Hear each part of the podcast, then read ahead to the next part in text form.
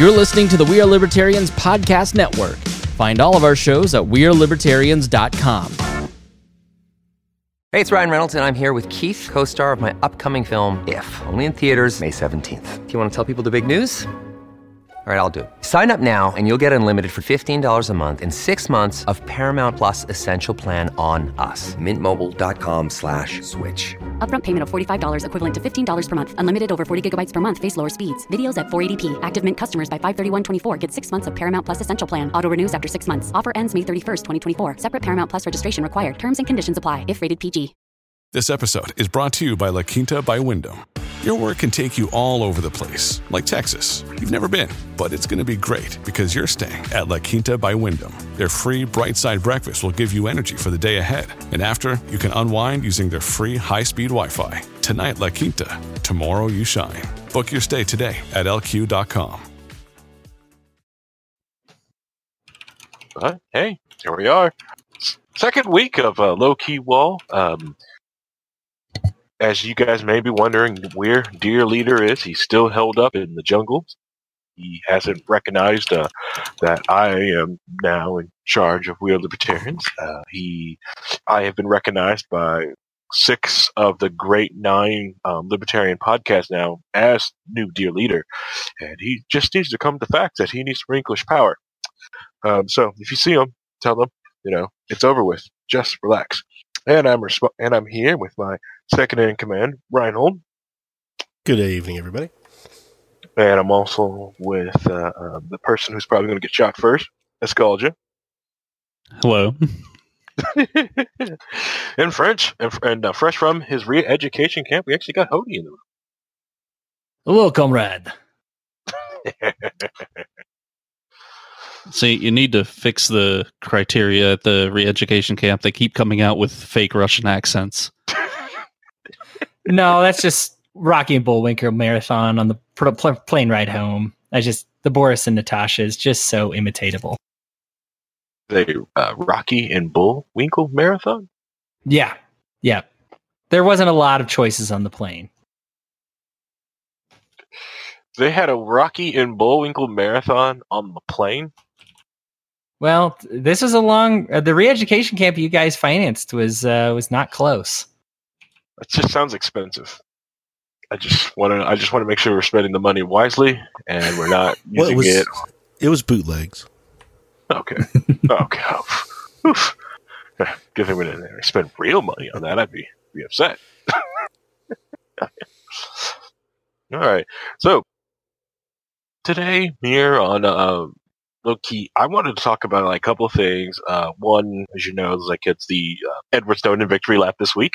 Uh, I don't know if you guys understand or remember that. That it's been what is it, six years since Edward Snowden um, dropped j- dropped the massive bombshell, and nobody cares. Some people care, but nobody. Nobody cares.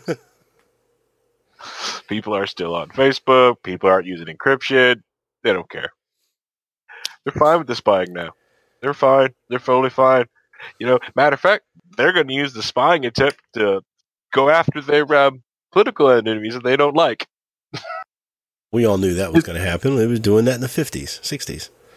True, true, true. We knew that was going to happen, JFK but it's was still big with that. Yeah. But now, but now we're sitting there and you're having to sit there and watch it happen. It's just kind of disgusting. I y- you've always been so good about like privacy, and I, I guess I'll admit, like maybe I'm the person that just needs to care more because I just, I think for me, and I don't use this as an excuse to breach anybody else's privacy, but for mm-hmm. me, I'm not doing anything, so have fun. You know, It's not, but it's not for you. Then it's not for you. The privacy and all that stuff is not for. It's the people that need it.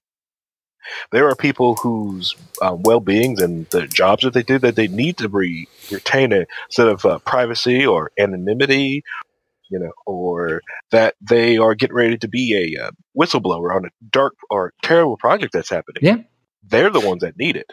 hundred percent. That was a big deal with Facebook requiring real names. Was that there's a lot of people who needed to be a sort of anonymous so that they could get their message out and communicate behind the behind the scenes in in areas that would have hunted them down and killed them.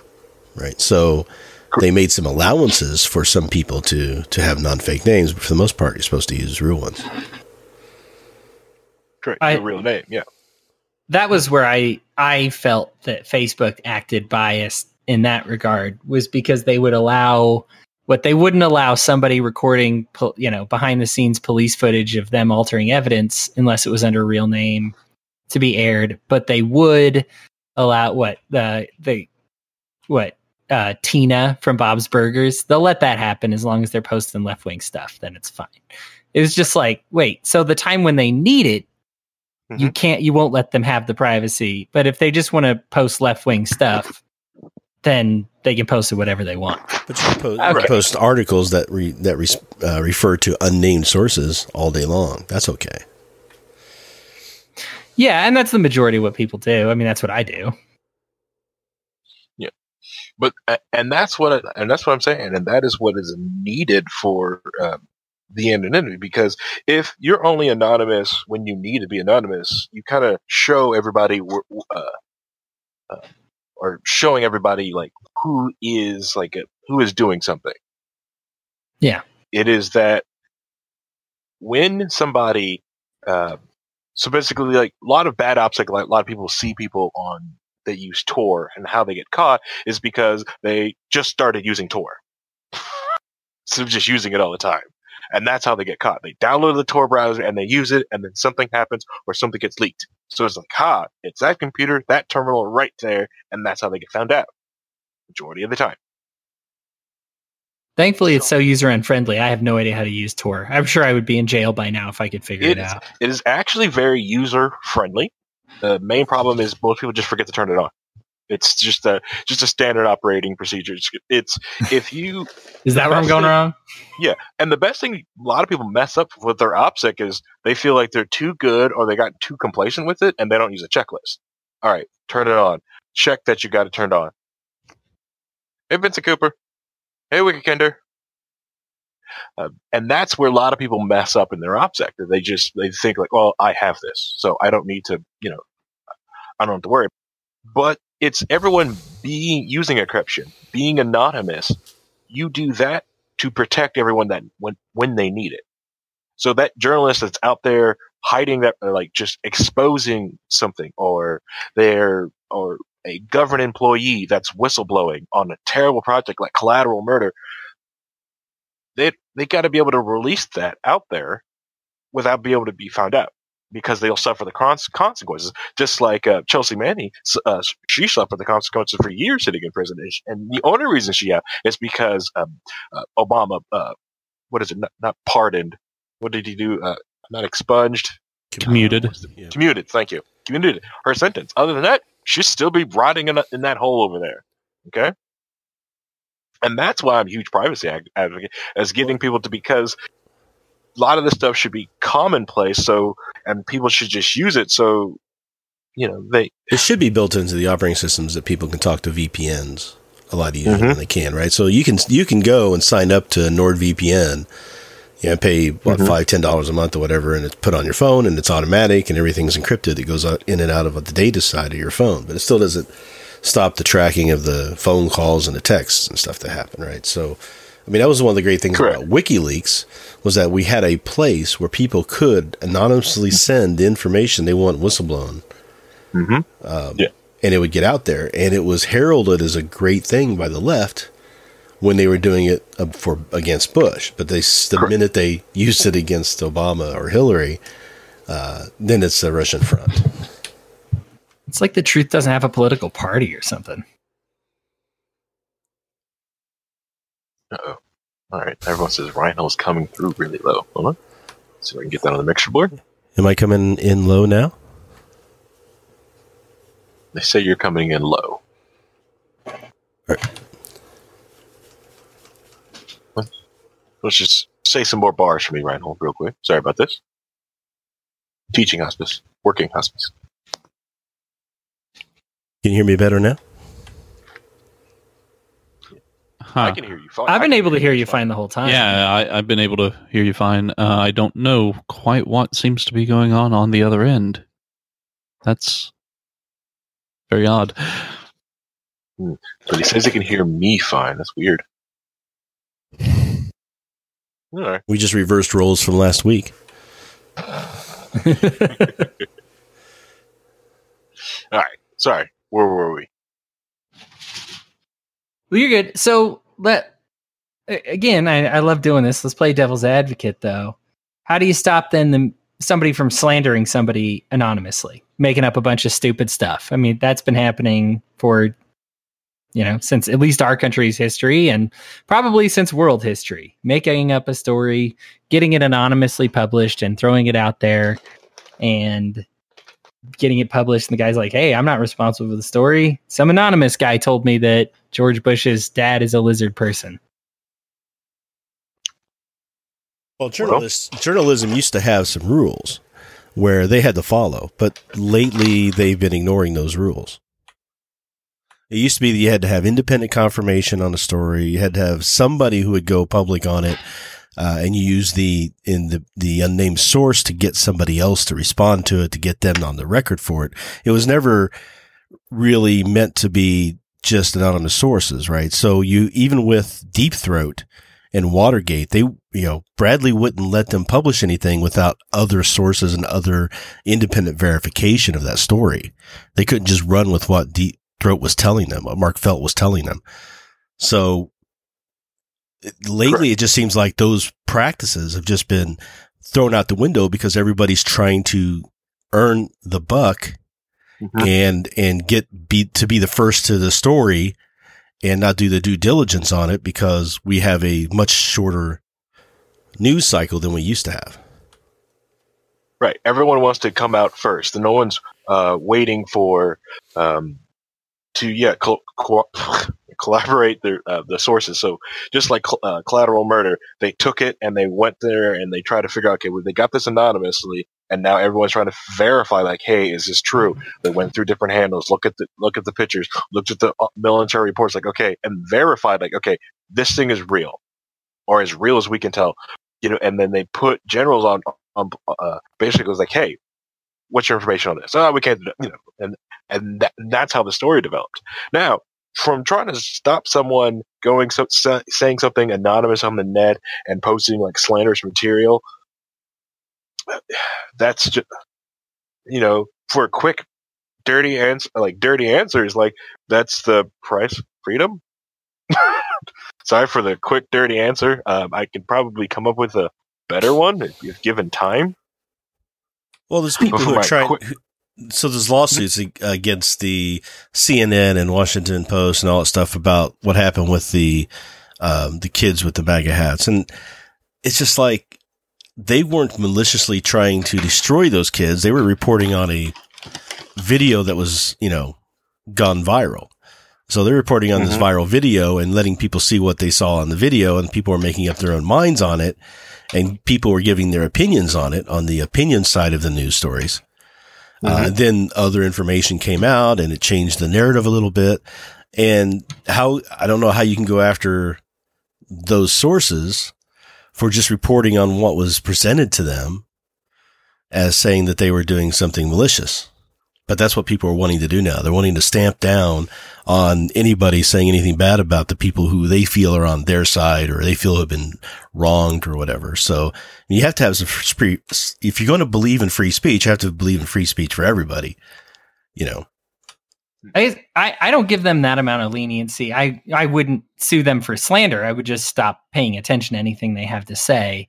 I did have a beef with it in the sense that I mean, heck, we had Tad telling us in chat that the story was baloney ten minutes after BuzzFeed No, it was released it. You know, It was hours and hours after. It was he didn't say Okay. anything until like almost midnight that night when the first alternative news sources were starting to uh, report that there might be an alternative story to it. right? Well- so I mean, we had we had multiple angles of the video accessible very quickly afterwards. I mean, I, I I guess I can say that Tad it seemed quick to me after I had heard the buzz story that he was on it, and the fact that they were reporting still a week afterwards by saying, "Look at how the right has tried to frame our story. Look at how the right has tried to." I mean, CNN didn't. They retracted it two weeks afterwards. I mean, it, it, it took them forever. It was bad. It was bad. I wouldn't sue him or you know lawsuit him. It was bad. However, Harry, I don't think that your answer was bad because I think the thing is, is that is the price, and that's personal accountability. For me, I will never listen to anything the Washington Post says at their word ever again. They did this to themselves when they made up a bunch of lies about Trump and they published them. And somebody re- revealed this by saying, if I put these stories side by side, that either these 33 stories are wrong or these 45 stories are wrong based on this bit of information that we found out. Mm-hmm. Right. And so they ended up, they kept it all anonymous, but that doesn't mean you end up not disproving yourself just because you hide by anon- behind anonymity and you make up a bunch of lies, w- whether they did or not. Maybe they had they believed every single. Let's just say it was a hundred different Reddit scanners scammers that they listened to and just were like, "Hey, let's publish, let's make a story out of it," you know. But they've been totally discredited. Everybody knows now. You listen to Washington Post, you're a moron. You know, people know if you if you say, "Hey, I got this from CNN," you're a dipstick. You know, and so for me, that's the that is the price then that you pay. It's you might get away with it sometimes, but you're not going to get away with it every time. And if you make up enough lies and slander, eventually someone can prove it wrong. I thought it was interesting. We're listening to Liberty's First Crisis right now um, in the book club. And this was a price a lot of these guys, these early journalists paid, was they thought they could make up some stories.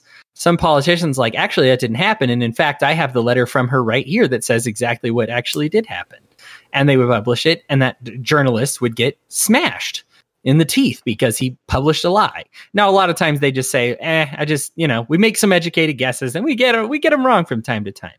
And so I think it encourages a society that says, "Hey, we need to not pay attention to you anymore." You know, we need to not give you as much leniency as we've been giving you anymore. We've been trusting you on these anonymous sources. Now that we know you don't investigate them or you downright lie about it, I'm out and it's tough because we live in a sheeple land and so i think people are I'll, I'll, let you go but i think people are willing to believe more and let it get away with it. I think instead of encouraging the media to be more responsible i think we need to encourage media listeners to be more responsible for their media the other right, way around I mean, well that's the big deal is that so many people are just going to sources that you know, validate their own biases. They're not looking at whether or not what they're saying is true or what they're saying is false or is the clickbait headline really backed up by the article and are you running with what clickbait because you didn't even read the article, you just saw the headline and went with it.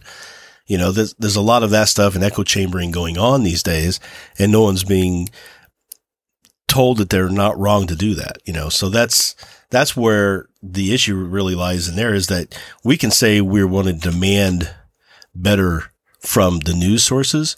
But if that were the case for the majority of people, they would be demanding more news sources and it would be happening. Instead, we're getting people who would rather know about Gaga Cooper or the, the, yeah. the Housewives yep. of Atlanta or, you know, there's so many other stories that they'd rather hear about. They don't care. They just want their biases filled. Yeah. Right. And, and bolstered. Yeah. yeah. No, I'm with you. Uh, I just want to say hi to Koboter us or us. Uh, but the thing is, like, one thing with uh, CNN and a lot of those guys is that they've been fake news for a long time. like oh, yeah. a long time. Well, I mean, it wasn't even like a lot of the stuff they were reporting on. It was just the, some of the stuff that was just slanted. Like it was oh, off. It was just offbeat to it, and some stuff was just so blatant it was almost comical. Well, it's been that way for decades, and but it was never. I don't think it's ever as bad as it is now. I think now it's okay, gotten a lot worse. But it was always bad and, and everybody had their own biases, but that's been true for centuries. It's right. So yeah. this whole idea of journalism being uh, unbiased is really a new invention from the 20th century uh, for a period of a few decades, and then it just reverted back to what we're normal with. You know, we used to have the Richmond Republican or the, you know, you know, Greenville Democrat or whatever. They would, they in their titles would admit what their biases were. Right. And, and you can go read stories from the time you can see like there's a, a documentary I did, I looked at on the, uh, on Tombstone and you can look at the two different newspapers and the one was Republican backed, the one was Democrat backed. And that's what that was, was really a Republican Democrat thing anyway. Um, and when you go look at it, the stories in those two newspapers are so different because of the way the reporting was done. It's like two different situations happened, but they're all talking about the same event. You know, accountability in media, I just think is something that is just always going to be up to. You're better off it bad media getting out there and the public determining it than trying to get the government to force it in there. It's Well, you, I yeah, end- you're going to end up with them wanting to say you have to be a journalist. You need a, a license to do so. You need to be identified as a reporter. You need to be, you know, Yeah. approved before your voice can be put out there as an opinion, as opposed to just spouting off on a blog and then having to, you know, be be silenced. So Oi, mate, you got a license for that opinion? I mean, that's what's going. That's what's going to happen. That's what people are trying to push. They were trying with the fairness doctrine uh, decades ago. You know, they've been wanting this because people want their message to be out there and the opposing message to be silenced, and that's whoever's in power is trying to push it the other way, back and forth every time. No, totally true. And it's been that way for forever. I think you you did well by saying centuries. Uh, again, with the book that I'm reading, that there is this uh, Benjamin Franklin Bache who is very anti-federalist, which just post stuff and say, you know, hey, Washington's been having all these affairs. All the women involved denied it, and in fact, many of them had never been in the same state with him at the same time, and were able to prove it. And so they'd go to him and they'd be like, why? And he'd be like, eh, that's the way I lean. Like that's just you know the bias you're getting. So really like it's it's not one of those problems and this is in I mean what 1790. I mean this is this has been a problem for centuries. It's not one of this modern oh because we have social media or because we have this or that it gets around. Bad media has been a thing for forever. By the way, the National Association of Broadcasters is on the top 20 lobbyists uh, let's see here, two hundred and twenty nine million dollars last year paid to politicians. I just looked it up. So, yeah.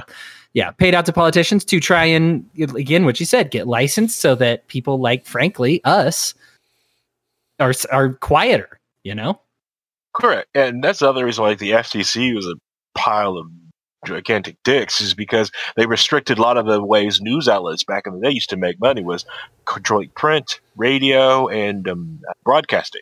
So the FCC would control control which frequencies you could use and would rent those out, so you could stop certain messages from getting out just because hey they can't talk to anyone. The power of the internet has allowed many different um, quote unquote news organization or opinion piece people out there to take news, digest it down, and give like nuanced talk to it, or just to break things down. So most people will go through an article, like look at it, rip the bio, you know, be able to rip the bias out, or just be able to see a you know a mass of different news articles to go like, okay, I can look at 45 news articles of the exact same story and be able to somewhat get a truth.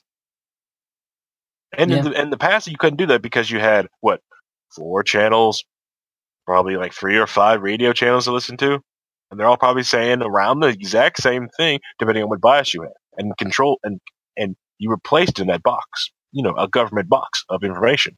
Yeah, before cable, it was you know ABC, CBS, NBC, and that was it. And they all would pretty much say the same things and report on the same stories in the same way. It was not a lot of variation.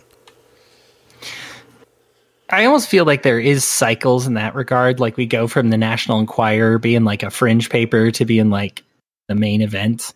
I guess I feel like right now we're in a swing, and maybe it is because social media a little bit that things like are crazy.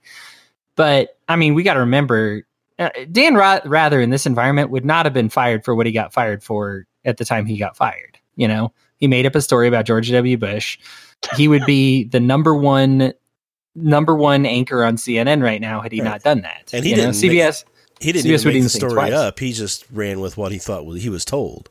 Sure. Well, and all, and I mean, his guys warned him, "Hey, maybe you shouldn't do it," and he was like, "No, let's do this. We got to be early on it." And then it ended up not being true. So, I, I mean, there's some.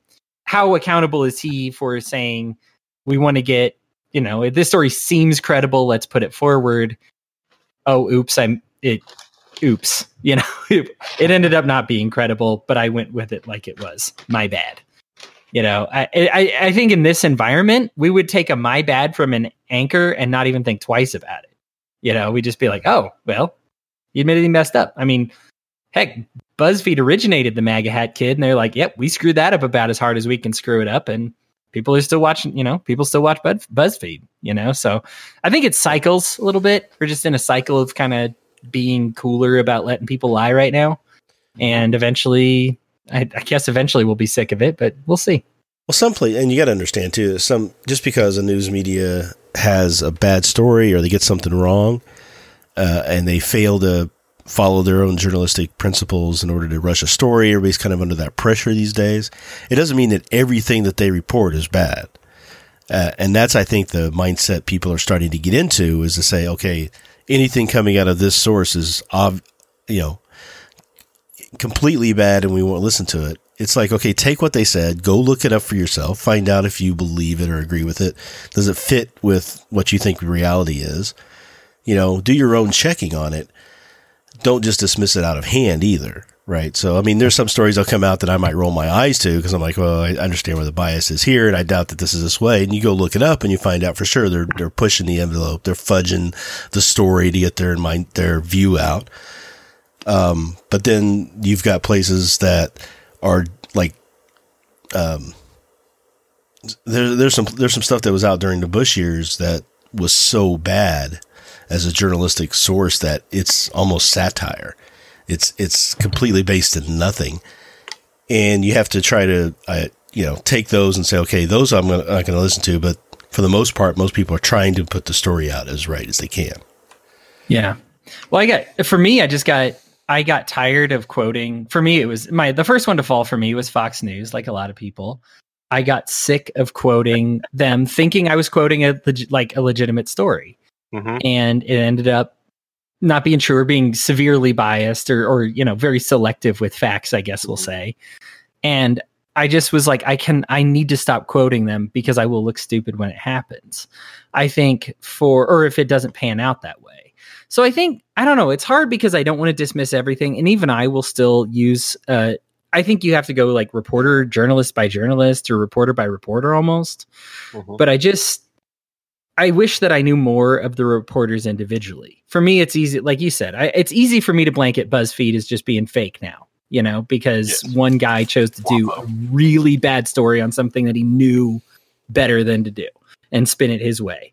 And it, it's probably one person. It's not every single person at BuzzFeed. Most of them probably lean that way, but they aren't liars. One guy is a scumbag, not all of them. But it's hard because now, anytime I say, oh, look what BuzzFeed released, I'm going to take a deep breath and be like, is it true though? you know? So I, I, don't know. I think because I don't know enough about the reporters, we don't have journalists on We're Libertarian. It sucks, but we don't send a guy out there. You know, I don't have a reporter who saw it. So I have to trust the news. So when the news lies, it really pisses me off. Like it's one of the most egregious things for me because I I don't I have to report. They are my reporters and I'm the mm-hmm. interpreter. And so when they report something bad, it makes me look bad and it really makes me mad. And there are places out there that do follow the reporters around and show you whether this reporter has also been involved in other stories and things like that. Uh, no Agenda does a really good job of that, where they oh, will, oh, they? yeah, they will follow and say, okay, this is the guy who said the story about this years ago. This is what he does here, and this is, you know, that's like there's a guy who was fired from I think it was um, Washington Post for making up um, running with the story about Roger Stone before the facts came out that it was false, and he got fired for it. And then he turned around six months later and was hired as the news director at uh, MSNBC or something like that. I can't remember exactly where it was, but it was one of those news organizations. Now he's the director mm-hmm. there, and it's like you guys didn't learn anything. he just he just recycling this guy who it was a problem before for someone else, right? So right. I, I think I remember that story because didn't I think Washington Post even threw him under the bus by saying, "Hey, of our what it was like 83 anonymous sources in the last month 53 of them came from this guy yeah. and we're letting him go so yeah. so i understand the anonymous source thing got out of control but it's it's mm-hmm. mostly him you know yeah yeah, yeah. And, and, you're right like um, when you said like fox news let you down i remember when cnn let me down you know like watching like having news come in and or selectively added uh you know like they selectively picked picked facts um, I think one of the my favorite one, uh, or the Indy Star. Like to me, I liked print media. For me, I always said, always thought that if someone went, took the time and effort, especially in this day and age, to put pen to paper or printing paper, right? They this had to be research. This took a while, so you might as well make sure this is the best thing that you could put together. Even that gets wrong sometimes. Indianapolis, I think the Indy Star when Indy Star did that whole uh, food desert thing in Indianapolis, uh, and then it's and it stinks when you watch a news organization that you did trust.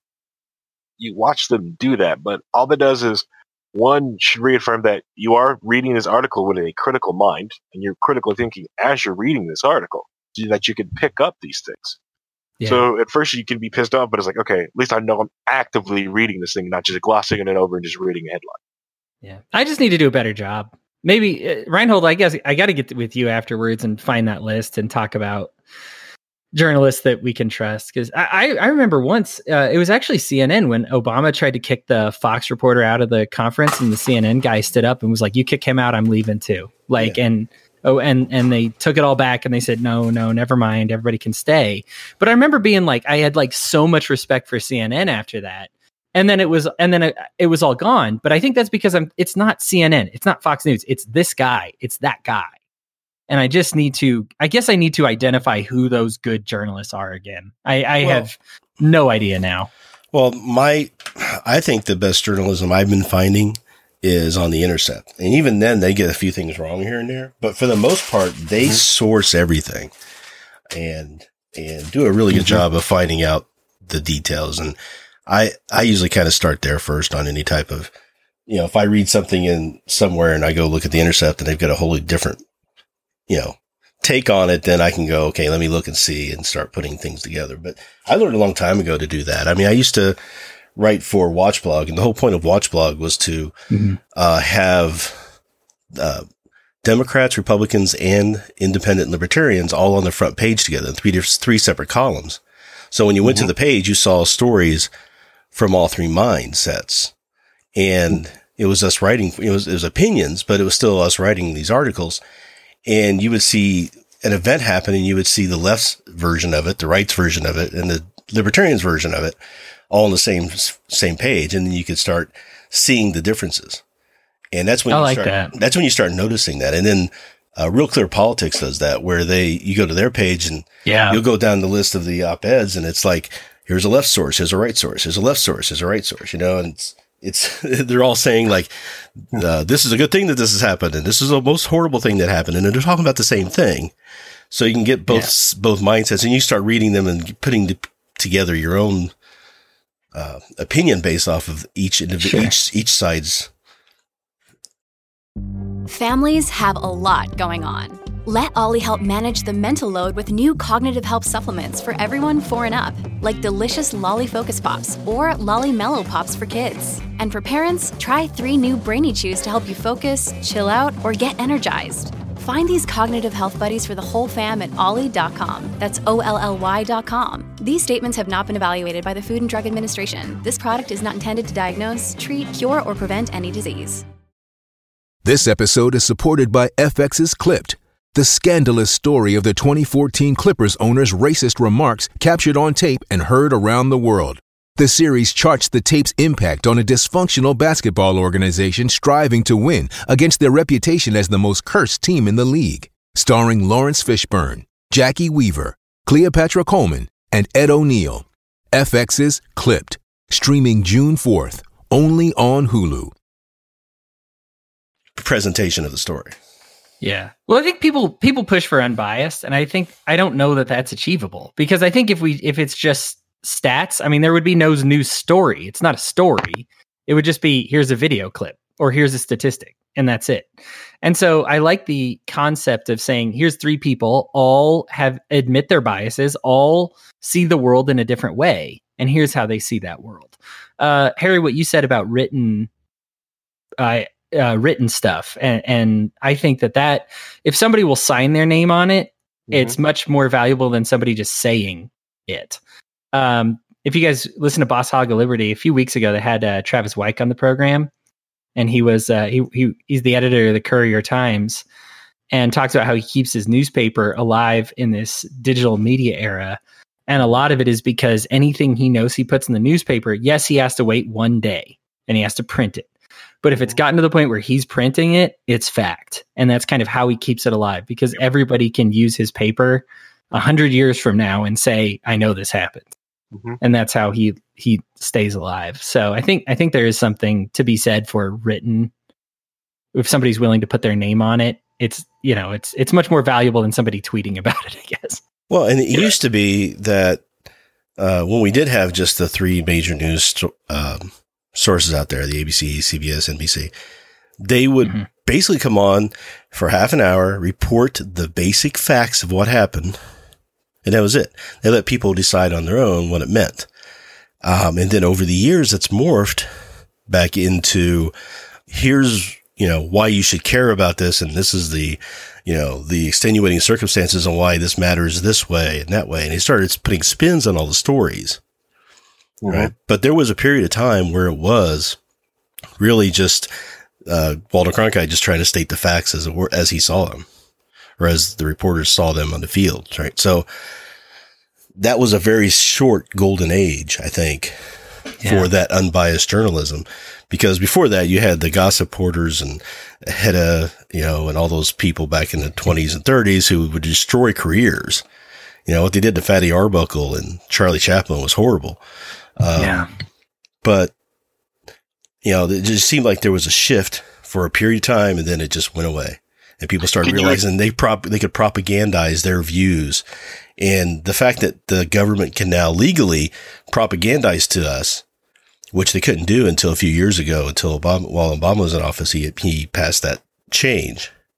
Mm-hmm. So now you have these propaganda arms like Voice of America who could only operate outside the United States because the propaganda was not allowed to be used on U.S. citizens. Well, that's not illegal anymore. So now they can start feeding that stuff right back into us and it's getting into our news shows. If you don't think that there aren't uh, intelligence agency people working at all of the major news sources right now, uh, you're, you're naive as, as all get out. Okay, all right. It's Scott. You've been quiet. Did you want to say something before, before I move? Scalja? We can only assume he's he's been attacked by ninjas. So rest in peace, Scalja. Press F for Scalja, everyone. but He- yeah, he's on mute right now. I don't know if he may, Okay. if he knows it or not. it's okay. Press F for All Scalja. All right, Um, F. and and to me that's always like what newspapers were. They were like these written facts. They were like daily books basically written the history of the world like this is the history and this is what happened on that day. And then you're right like a lot of different opinion pieces. Of course we could be looking at the past completely wrong. There's only a few stories like that that we are remembering and it was all just opinion piece crap and it has always been crap possibly. Well, I like I said, I think I think the time we were growing up, like in the seventies and eighties, it was a much Oh, different so I'm going to time. stop you there. Gonna Stop you there, Reinhold. Uh, when you were growing up, I grew up in the sixties and seventies. So I was trying to give you a little bit of benefit of the doubt there, but um, but yeah, during that time, I think it was a lot more. The the written paper was trying to be more fact based, right? And then you, but you, like I said, you remember back in the Civil War era, you uh, Tombstone, early nineteen hundreds, it was not like that. It was very slanted. You could see the slants in the news articles when you go back and read them. So Right. I think that, like I said, we just kind of grew up in a golden age where we got spoiled Mhm. with print media being trying to be more than what they were and then giving up on it as the money started going away because of the internet. Okay. Um, couple things. Um, take Reinhold out of context. He just said he remembered the Civil War. So remember, next time Ryan Reinhold says how old he is, he remembers the Civil War. Um, the other thing we need to know is, Reinhold, can you briefly, uh, just very briefly, talk about Charlie Chaplin? What do you mean that the media? I don't know about. Sorry, only thing I know about Charlie Chaplin is just some of the comedy videos that I've seen. So, what, what Oh. did the media say about? it? Well, quick, um, if you can. well, it was it was um, partially the media, partially the burgeoning FBI, or with um, uh, what's his name? I can't remember his name for some reason. The guy who was in charge of the FBI for so long. Um, but he was just Oh, getting wow. started. Um, Um, Yeah, we used to wear women's clothes. that was the old saying. um, but he, so what happened was is that he was Hoover. J. Edgar Hoover. J. Edgar Hoover. That's it. Yeah. So he was just getting started in the bureau at this time, and um, so there was a concern about people being socialists and or communists at the time, and and Charlie Chaplin had said some things that he was like he felt. He said he felt for Russia because Russia gave up so much during World War One, World War Two, you know, to help save everybody, and things like that were said. He, how he felt that we we should owe them that, and it was taken to say, oh, he he's all for communism now, and he's like, no, that's not what I said. But they just started twisting the things he was saying, so where it got into the the FBI, where they were looking for a reason to kick him out of the country, and on top of that, he had some um, he had some issues with some women who were you know of, of younger age, as it were. Uh, but he got accused of being somebody's father who he had never slept with, and the courts were clear that he had nothing to do with it. But they still, because of the pressure and the and the media attention at the time, he was ruined and made to pay support for that child Oh wow. uh, for for you know 18 years whatever so uh, and then when he went to go back to england on a trip his passport was pulled the day after and he wasn't allowed to come back in the country Somewhat similar with Fatty Arbuckle too. That was just a crucifixion in the media. yeah I mean, fatty was- arbuckle was, accused of, of killing a girl at a party that he didn't Yep. know was nowhere near around him. but the the sensational, sensationalization of the story was so big that he Mm-hmm. was found guilty and, and his career was over Oh no, they. I thought they. Oh, did they find him I thought he hung. yeah Uh, after two trials of hung juries. that's right yeah that's right On the third, they finally found him innocent. But his I mean, at that point, everybody- ruined, yeah yeah, I mean, and, and at the time, and it's funny is people, you know, Fatty Har- uh, Arbuckle, I think, is pretty much dead to history for most people. At the time they got him, he was, I mean, he was by far the number one paid actor, and Well, him and him and Charlie Chaplin were both, and they they appeared together in some movies um, early on. So it was kind of neat to see. I watched some old documentaries recently, and I was watching them two together, trying to outdo each other in a scene. they you could tell they were ad libbing the whole thing, and they were just trying to one up each other, and it was hilarious to watch. But um, yeah, I think him and Charlie were both like the number one, number two, back and forth for a long time. yeah, he, he was making a million dollars in 1920 a year. So that's something to think about, right? Oh. Oh. yeah, I mean, that's uh, Babe Ruth was looking up to him. that's that's a big cash. So yeah, the uh, And Charlie Yeah. Chaplin was really interesting story too that he had made all that money and he had women chasing down like he was trying to um, put together the movie The Kid and he was going through a divorce and her lawyers were trying to tell him her that she could take the movie from him. So he would go he went on the road uh, out of state and started hiding in hotels to put the movie together so that he could keep Oh, her wow. from getting a hold of it. Uh, he ended up being able to keep it and she agreed to something else. Um, but he made all this money and then he pulled everything out of the stock market a year before it crashed. Good move. Good move. It's, uh, 1920s actors. You knew Loki Wall was going to get hot. oh, I need to know. This is the- immortal Uh, We're topical, baby. yeah, of Kanye West is holler. we want prenup. We want prenup. Dang, he's gonna take his movie. That's cold. That's that's that's just mean. That's just vindictive. That's Oh, it was it was scary. He was funny because he the every uh, documentary about him will talk about that that period of time where he's editing the film, lugging around crates of reels from hotel to hotel, trying to keep ahead of the private inte- agents trying to find him. It Sorry, and then and then he spent like two years making what I I argue is the most romantic movie ever made, City Lights. So. Um, that's the most romantic movie to you. it is. I think it's the most romantic. A lot of people will remark it. It's probably the most and first romantic comedy. Period. I can't watch the end of that movie without crying. I don't know anybody can, or how wow. they could. Oh wow. I cry over dog food commercials, so I mean, I'm I'm probably not a good candidate to try and You should you should watch this challenge movie then. myself there. It's, it's, the, it's the last it's the last silent movie that Charlie Chaplin did because it was talkies were already out at the time and he refused to do talkies with the tramp.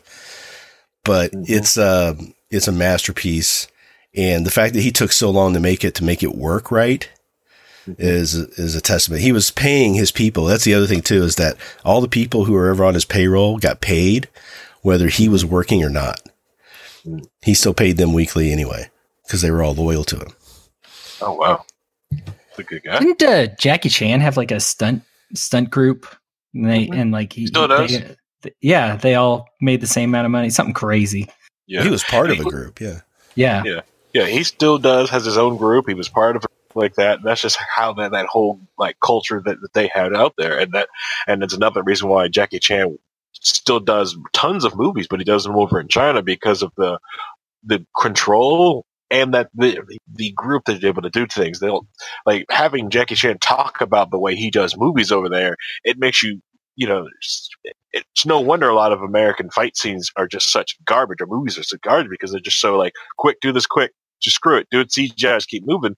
Well, Jackie Chan just sit there like, all right, we're gonna spend. They spent eight app like if you watch the Netflix um, movie Kung Fu Yoga, there's a scene when they're flipping around a briefcase. It looks like it was seamless, one take, and it was they did it really quick.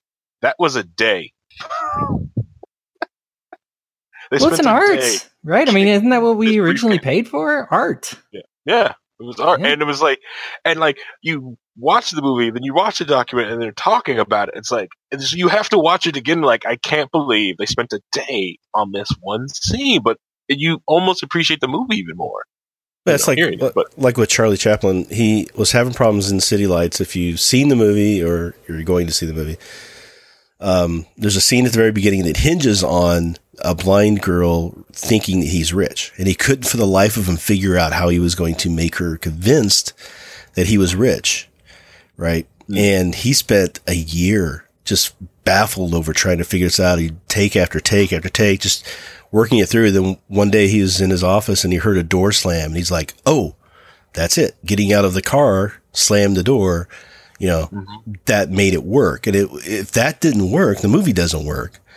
So he was dedicated to finding that. And the girl who was playing the, the blind girl, so she spent months just sitting in her, um, dressing room reading books because she had nothing to do, but he, she was still getting paid.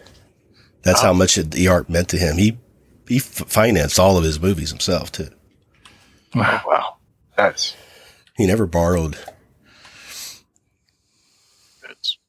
I'm kind of cool. glad I actually. I'm, well, I'm really glad I, um, you know, poked this lead that was buried and uncovered all this about Fatty Arbuckle. So I'm sure. I really hope a lot of you guys go and look, look, look it up.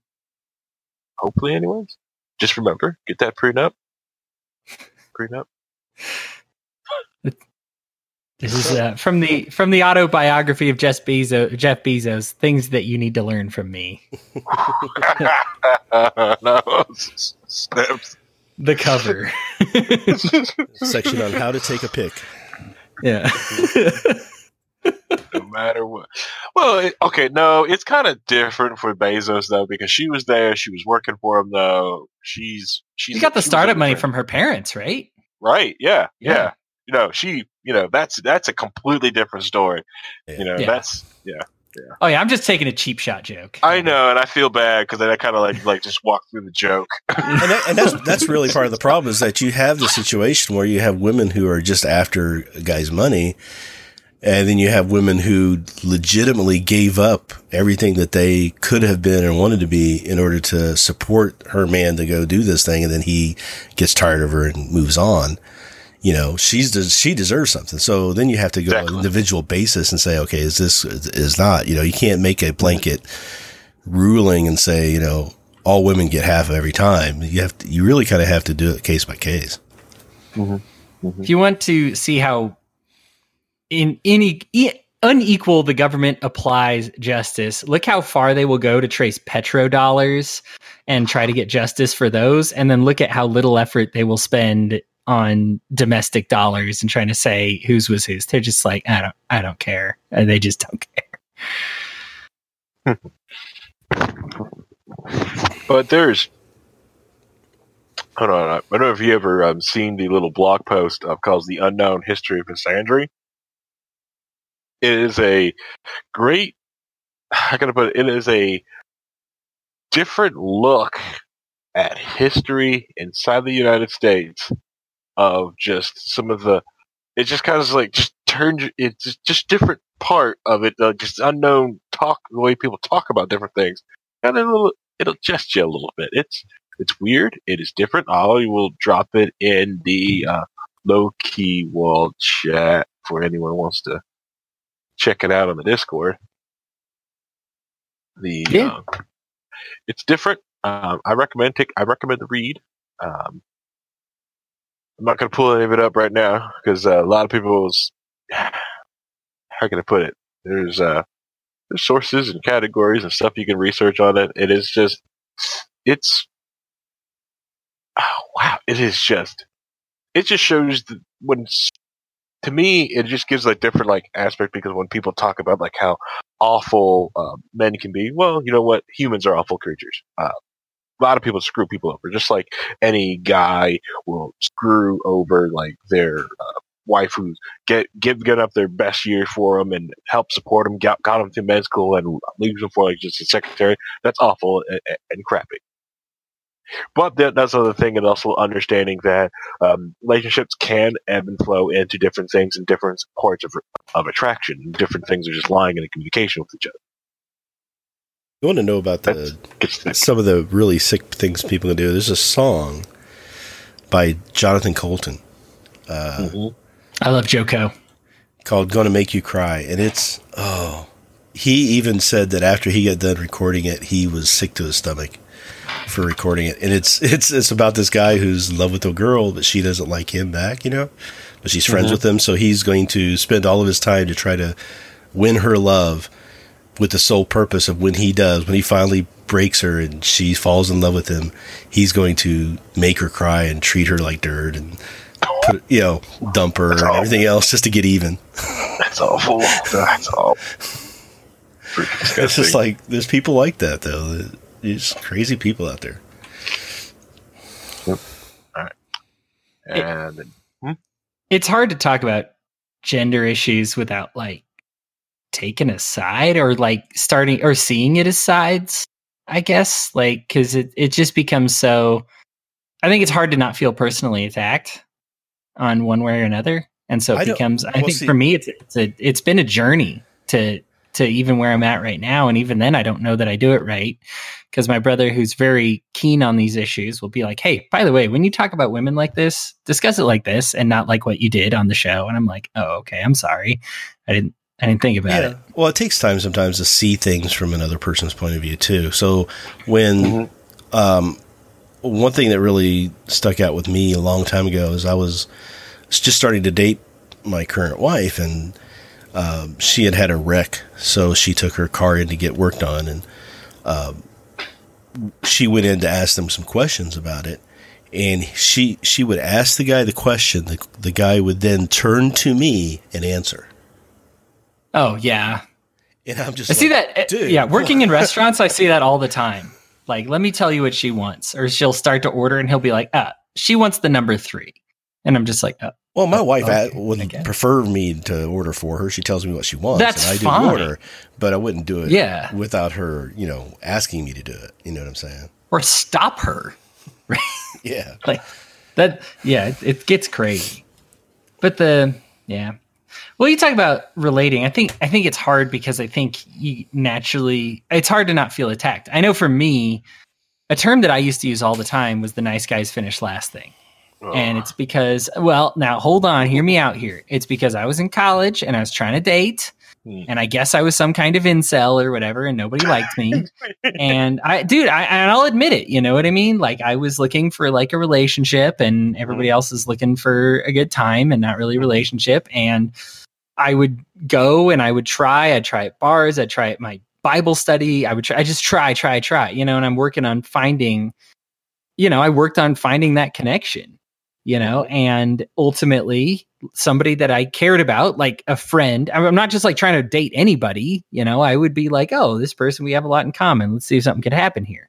Would end up banging some rando in the bathroom and then crying about it the next day later. And I'm there picking up the pieces. And that's what I meant by it, you know, and I don't, she never owed me sex. Like I, I never, and I feel like that's how it always comes off. it does. But I just was, but, but that was my first assumption. I will. I will say. I will be truthful. That was my No, but and I understand why because that's whenever you see it, whenever people take the screenshots, it's some beta whatever trying to guilt some girl and being like, you know, give me nudes. No, nice guys finish last. And it's like, what? How I used it was always here I am, like I've got my life together. I am a homeowner. I, you know, I, I, I mean, I'm trying to like do all these things, and I know this is like kind of Great Gatsby. Like, I know you can't earn somebody's love. I get it, right? I get that. And she, they have the right to bang whoever they want in anybody's car in anybody's bathroom. It doesn't matter. It's not. I should not be mad, but I still feel like I should be able to talk about that experience and have some verbiage to talk about the experience of people like me because the people like me, it, my experience was not unique. There is a whole group of incels, right? now, not all of them are disgusting, awful, evil, you know, naggy, whatever people. A lot of them cared about a girl and are sick of watching the girl bang randos and then pick up the pieces afterwards. And we don't mind picking up the pieces, but we care about them. We care about them going out the next day and doing the same thing again. And it's like, But why are they the right people? Why am I not? you can't fix people. That's the problem. So the the problem happens, I think, a lot is when people are a younger age and they mature a little bit faster than their peer groups do. Right. So then you have women who okay, you get your life together, you think you've got everything figured out, and these women are just trying to figure out themselves. They don't know who they want or what they want. When you talk to women, they realize when they get a little bit older that the type of guy they're really attracted to are the guys who have it all together. But at that time, they're still working out through issues that they had growing up and that they were put through. And, you know, a lot of them were somewhat abused at some point. And so now they're having to deal with that in their lives and they end up with some, some have daddy issues, some have other issues. And, uh, so they're working through all of that and they're attracted to the wrong guys, as it were, for them, but they figure it out eventually. Yeah. So, so it, it's not a case of they finally coming around and realize you're then a good guy. It's just they finally work themselves through a point where they realize that they're attracted to the kind of guy that you were the whole time. Hmm. You know, so, so that's, that doesn't really, the, the stories, the movies are like, oh, you know, you stick around long enough and they'll figure it out. And that's not how it should work. If you're not getting the response from the, the girl that you're liking, you should move on to someone else immediately. You know, find the person who is ready to, you know, be attracted to that sort of thing. And Right. then, and, and, and don't, don't keep giving of yourself to someone who isn't there to really appreciate it. They're not mentally there yet. Yeah. All right. So the chat has um, weighed in on some of this. Uh, Kender J- says Jackie isn't held very high regard in China. Apparently, he's known as kind of sleazy ladies man, possibly complete BS. I read on the internet. Um, with that, Jackie Chan, to some people in the martial arts community, people who watch the movie in that community, that he's he is held regard. But you are correct. Um, he is seen as a you know you know womanizing you know like sleazeball like that. Yes. Um, Wicked Kenosis said we said we live in the best of times. It hasn't been that long ago that public execution social event. Vincent Cooper chimes in. People use the title "nice guys" as a mask to wear or a game to play to get sex. It makes it harder for people who aren't using it as a facade. Wicked Kender responds: Everyone thinks that they are the nice guy. Nobody thinks that they are the bad guy. And Vincent Cooper, don't fall for the skunk cost fallacy. I don't know what the skunk cost fallacy is. Does here Sunk. know? Sunk. Why oh, I can't? thought it said skunk. Oh, sorry. Oh my God, Harry. Um, now Escalger's back. Now Escalger wants to talk. Yeah, well, I had to field a phone call from my father. Uh, which, if you knew my weekend, I wouldn't be skipping a phone call from my father. So, uh, no, and I think, I think one of the big issues with the entire, uh, I I have no idea about the incels. The incels to me like reek of a level of desperation they're trying to create a social movement about Well- their about it. I mean, I I don't want to touch that, but the the entire friend zone discussion uh, has always kind of irritated me because there are absolutely an element on both sides of the gender split that use the promise of a possibility of something more to lead somebody on because it you know it's just something that they uh get some sort of value out of whether it be gifts or just the attention Yeah. Well, the other the other thing too is when I was, you know, kind of growing up and trying to figure my things out, I didn't realize how much of a hero complex I had, where I would try to find a broken girl and fix her. Right. So somebody who was just having all kinds of issues from stuff that happened to them when they were, you know, 10, 11, 14, you know, that sort of thing, run away from home. You know, I would try to find and show them that, hey, you know, life could be better. Here's the way that you should do things. This is, you know, save them from that life that they were choosing. Right. And mm-hmm. it took me a few years to realize that I was doing that and I was completely wrong to do that. Like, you know, Yeah. you, you, you try to help people, obviously, if you want to help them, but they're not ready for it. It doesn't matter. Being a victim is not a virtue, I guess. Right. And I, and I was just, I was just like, instead of finding someone who was healthy, who would, you know, want to be with someone else who was healthy, because I realized at that point I wasn't healthy. I needed to get myself figured out. So after my first marriage fell apart and then I, uh, dated someone who I had known in high school and it turned out into a, a kind of a mess. It was, it was really bad. Um, I realized I needed to, I need to look at me and figure myself out. So I didn't date anybody seriously for 10 years. I, I went through a lot of self diagnosis of, and figuring things out for me. Now I didn't say I didn't have fun in those 10 years. Um, but I didn't get into a serious relationship again until I was ready. And then when I did, I met my wife and then we ended up getting married and we've been together for, uh, this year will be 30 years Yeah, that's awesome. Yeah, The- or 20, 20 years. Yeah. Sorry, I'm sorry. 20 years. I'm not that old. It's all right. You know what? I made it to five before my divorce, so that's impressive. The uh I, I, I guess the reason, and I'm not trying to normalize being an incel at all. One is I feel like Paul, what you said about the incel movement is true. There's like a group of guys that like are like, let's get together and like be awful, and that's awful.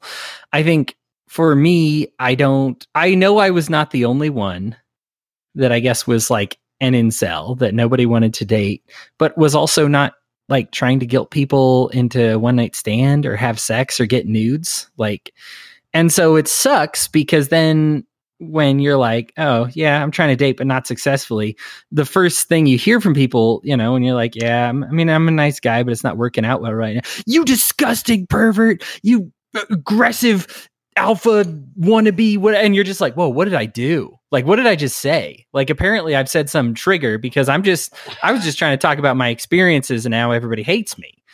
And and now reinhold what you said is absolutely on target. I should not have been targeting the women i was targeting right? Like the, these women that my, i would give my heart to mm-hmm. did not were not worthy of my heart. They did not value i guess i shouldn't say worthy. They did not value what i brought to the table. They value what they call the dark triad, right? Those sexy, mysterious, whatever guys. And I needed to give them time or whatever to either figure it out or heck, not figure it out. If they want to date somebody in a dark triad, that's fine. You know, Well, it's something But- I, I tried to explain to people a long time ago is that when you are in love with someone and they're not loving you back, you're not in love with them. You're in infatuation state. yes. You, you are, you're having feelings that feel like love to you, but Yeah. true love is going to be reciprocated and uh, uh, evenly given back and forth. You're anything other than that is something else. And, and people will get caught up and hung up on that word that I'm in love with this person. I'm in love and they convince themselves to go through a lot more than they should go through. When if they would just realize that it's a different thing and they need to see that, then they would be a lot easier, a lot more motivated to walk away from it and find someone else. But how do you control it? Well, once you, words have power. When you tell yourself that this isn't love, that I am not in love with this person, I'm just infatuated with the idea of being with them. Mm-hmm. I've said those You words have- to myself crying Yeah. in the shower many Right, times. Right, but you have pow- you you can gain power over them at that point and say no. I'm not going to let them beat me. You know, and that's how I, I always saw it as, as- and that's how I got past that point where I would just say, I'm not going to let them do this to me anymore. Yeah, I know they're not they're not outwardly trying to hurt me, Mhm. but I'm not going to let their indifference to me ruin me anymore or have control over me anymore. I control me, nobody else, nothing else, only me. And then I'm not going to let the bastards win. And that phrase, not going to let the bastards win, has helped me through a lot of things that I had to work through through my life because of I was I grew up with bullying issues and all kinds of things. And I, you know, I gained power over all of it by realizing that the only person I can control is me and letting other people have control over me is wrong. And I have to give myself the control. And how I respond to things is all on me. Um, yeah, I, I, I've said the exact same things to myself to get myself over different things. The other thing I also say with a lot of young men, which a lot of them won't, a lot of people will- brush this aside, but they have to understand that just like um, females, males also have, you know, you have hormone imbalances. You have too much testosterone at some times, and you will, you know, it's not that you're loving. It's just that the your hormones are wanting something that this person is putting off, and that's what you really want. That's it. I was dying for co- consistent compa- companionship. I mean, I Yeah, did not. I did. Uh, it's sad to call myself incel because that implies that you're going after sex. I wasn't going after sex. I wanted a Right. relationship with somebody. I wanted somebody Right. to love me. and that's why and one of the different things would also affect like men is that the lack of uh, human touch a lot of different times so a lot of ways that men get human touch touch interaction is by, by being in a relationship because men for some reason don't like touching other men. They have issues with it. Like i have no issue like if men hug me. I don't care. And i get issues like when I, you know when some guys like hey is it okay? I'm like it's perfectly fine. You can touch me. It's okay. We're friends. We can touch each other. You know? It's it, it's so that's a lot of guys who feel like they're depressed. They just can't get this woman. They chase the person. I tell them like, you know what you know what would really help you out? How about some nice, gentle exercise? Pick a Brazilian Jiu Jitsu class. The main reason for the Brazilian Jiu Jitsu class and why you see a lot of BJ gets kind of happy is because they get a lot of touching. You're t- granted, it's all male touching, but it's human touch. And that human touch will help spark endorphins for you and get that need that you, so you get an exercise, you get your human touch out there. So when you're ready to be out there in the space, you're not, when you're ready to try to court or get a partner, your your emotional need of physical touch has already been made. So now you're just trying to make it an emotional. Yeah. You know, I, it make- yeah. Hope that made any sense. No, absolutely. Does to me as a martial artist. No, I, I I think it's I think that men need some kind of revolution about the role of f- physical touch, Mm-hmm. You know, Yes. outside of just how it relates to women, also how it relates to other men, also how it relates to yourself and one another and everything. It's one of those that I did not understand for a long time. And when I was going through a really hard time and going through my depression and just all the difficulty there, to have a guy, Mm-hmm. and I was lucky because I didn't know I needed it, but who would a guy friend from church who would take me out to lunch, who would talk with me, who would hug me, mm-hmm. who you know, shake my hand. I wasn't aware of all the healing that was going on during that time because I didn't know it was what I needed. But I remember I could I couldn't wait for the day. And it's really sad because I have some I have many friends, in fact, I'm closer with than that guy from church. Many. But he is the guy that I have like the most physical contact with. And I mean, as a manager of a restaurant, I've seen women cry in front of me before. I just, I just stand there and watch. I don't even know what to do. Like, I mean, I'm like, uh, is now an appropriate time for a hug? I, I don't know the role of it. You know, there's no natural, there's no nature to everything within my bones says you don't touch this person no matter what. You know, and that's because I've been conditioned that way. That's certainly not nature. You know, that's broken. And so something inside of me is very broken from from my nature. My nature's not violent. I think some people do have like an aggressively sexual violent nature and that might need to be fixed. But for me, my nature has been what's what's been destroyed. And if it, yeah, because you you'll see, especially like you know, um, someone at work, especially at like, especially at our jobs, you get dehumanized. That This has gone off the rails. We are in a totally different country, but anyways, especially at work, you see someone who is crying and needs physical touch to be to be composed, but you're like, I can't touch this person, Mhm. can't do anything. I'm, uh, you know, especially if you're like in a position of management or director level, you just have to go like, oh, this is happening, walk away and get somebody else. Can't do anything and it, it it it beats me up inside because I can't do anything. I just have to. I'm watching it. I'm watching someone cry who needs who needs a just a human. You know, Yeah. they need someone to be human, and it's like, well, I'm paid her to be a robot. I'm sorry. Let me go Yeah. get someone that can be a human to you. But you end up having to get someone from HR and walk them over, and okay. And you feel like you feel awful, but you know, but deep down inside is like, I I would have consoled this person, but I can't. It, it's a tough And- balance in the role because you don't want to cheapen somebody mm-hmm. saying that they love each other. Right. You know, I don't want to make it cheap to say I love you and use that too much. But at the same time, I love my my two brothers that I was raised with. I love them more than anybody I have like ever loved ever. And I don't think I've ever been able to straight up say, "Hey, Bucky, I love you. Hey, Woody, I love you." There's thought you a- should know. There's a hentai for that. hey, we got somebody else on the call. We sure do. Yes. We got Rencia. Hi, Rencia. What's up? Made some hamburgers, made some taco sticks. What's Taco sticks?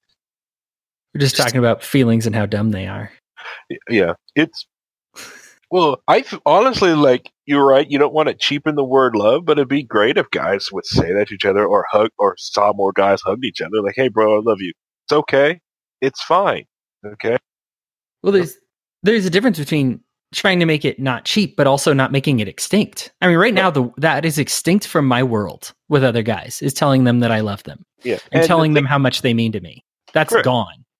Yeah, and this is something that's happened re- recently, like the last uh, hundred years inside of like male culture, male society.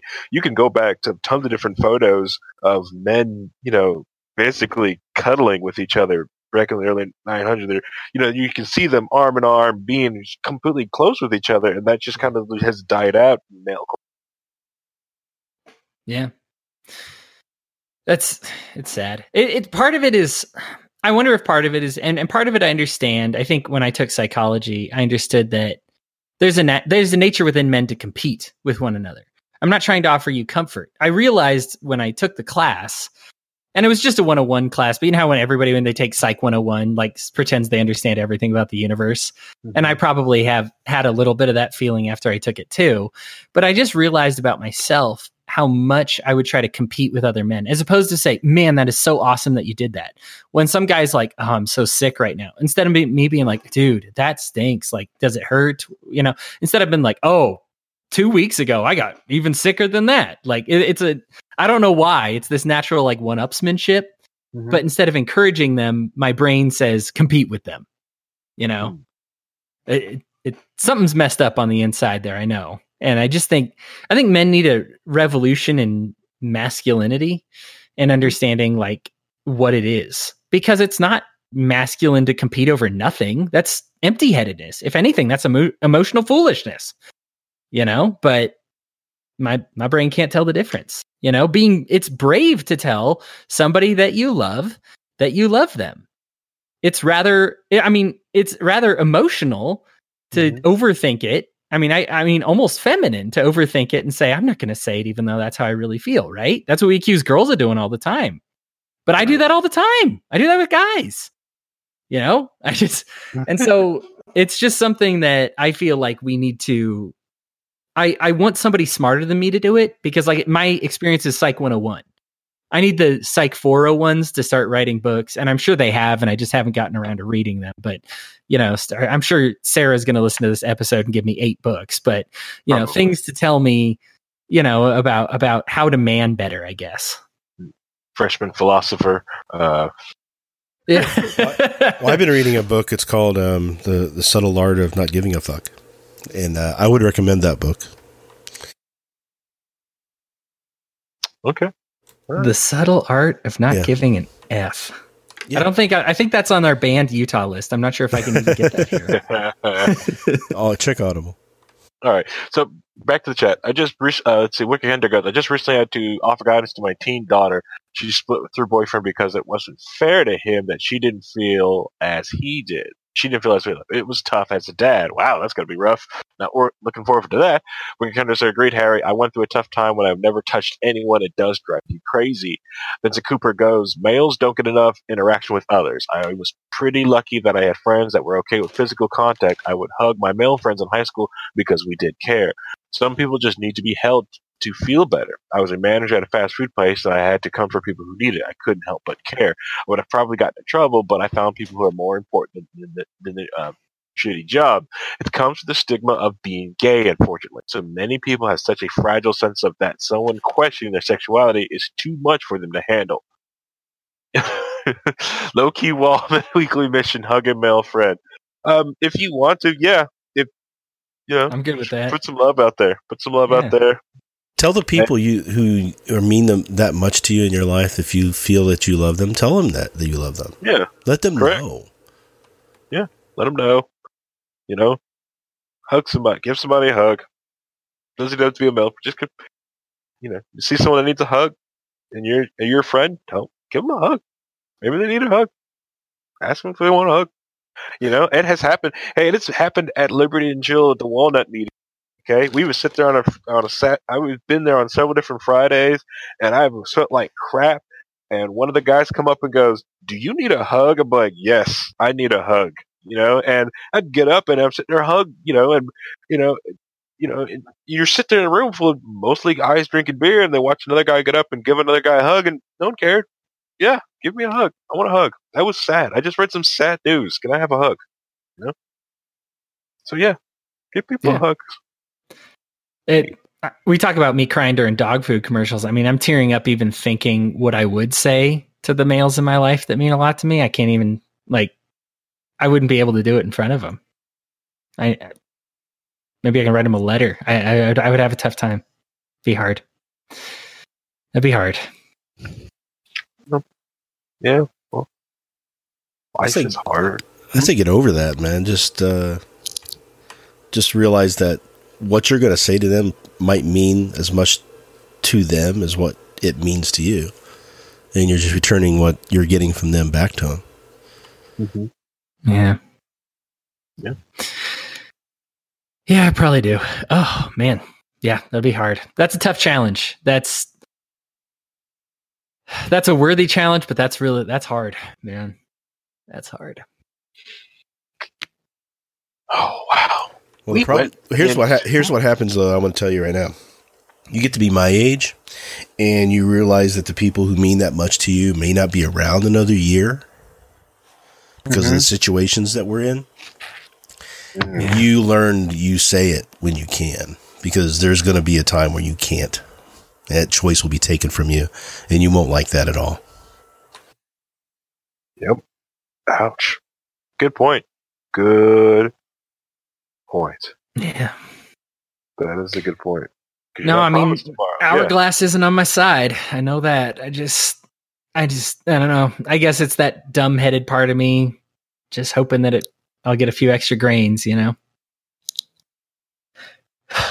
Well, um, and if you do, I, I'm going to steal them and put them in mine. Um, plan on making it to at least 1,200. At least. The very minimum 1,200. But y- years old? Yeah. Oh. Yeah, yeah. I'm going to. Are, are you are you talking about is this because of technology or this is the keto diet? I don't know. Either way, I just want to make sure Methuselah's record is uh, shattered. I just want to, like, Oh, just like, whoa! Well, and they, no and they, loser. they say that you can't live forever, and I'm like, well, just because somebody hasn't proven that you can yet, doesn't mean that you can't. No, I'm going to live forever and not pay taxes. And then for my final trick, I will divide by zero. The universe will then fold in on itself, and the Big Bang will start over again. Gee, thanks, Harry. Oh, You're welcome. Welcome. Now I'm watching a video of a boat being tugged underneath a very a bridge very very closely. But that's besides the point. Anyway, yeah, free hugs. Don't be afraid to show you care, no matter what. These are things from the chat from Toe Boater R Us and Vincent Cooper. So Uh, can, can I get a hug? you sure can, Rencia. You can So- have a hug. So, Harry, did we uh, dispel the rumor that we're just a bunch of uh, sissy men, low low uh, testosterone alphas over here? I mean, I think we've done a good job of dispelling that rumor, right? Yeah. Well, yeah. Well, anyone like there's a lot of people for some reason there. I do a lot of things. A lot of guys. It's like, well, that's not very manly. I'm like, all right, can you take apart a motor, put it back together? No, that's very manly, but I can. You know, I, I I can build a wall. I can bricklay. You know, I know how to use a backhoe. I know how to do all this stuff. You know, to a lot of people on the outside, I'm pretty freaking manly. But I, you know, I but I enjoy going to get my um, getting manicures, pedicures, and I enjoy getting a facial. I actually got a facial last weekend, so get over yourselves. Yeah, it's It's just not people with this really warped sense of what m- being a man means, and I think being a man Right. is being being secure in who you are enough that you can be everything that you are and not try to hide away any part of it.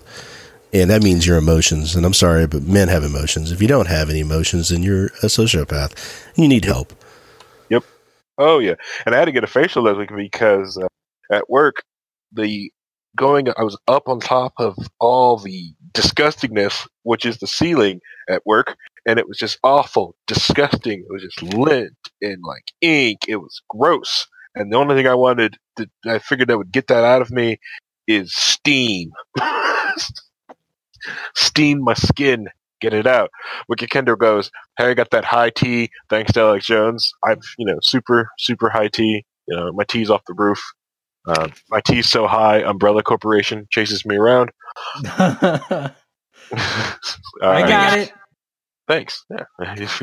just Captain America. I think I got that one. I'm That so one confident in my masculinity that I can put a chair together and it's put together half-assed, and I still just like go. Yeah, yeah. I will say that is uh, Rencia put a chair together, and all three of them have fallen to, apart um, and had to be repaired. There's But- times it can go. Yeah, sure they were. Anyways, that being said, I did. Not, I want to play. All right, before we're gonna get ready to wrap up, I want to play this video. I wanted to play this video. I'm just gonna play this quick four minute video. Okay, I just because I thought it was very impressive, and then we'll stop it and we'll go to do. We'll wrap up this episode of Low Key Well. Okay, guys. Video I'm playing from Mox News. You know, sheriffs in multiple states refusing to en- enforce unconstitutional gun laws. Pretty cool video. I I thought it was, anyways. You know, if you're like my kind of weird. Okay.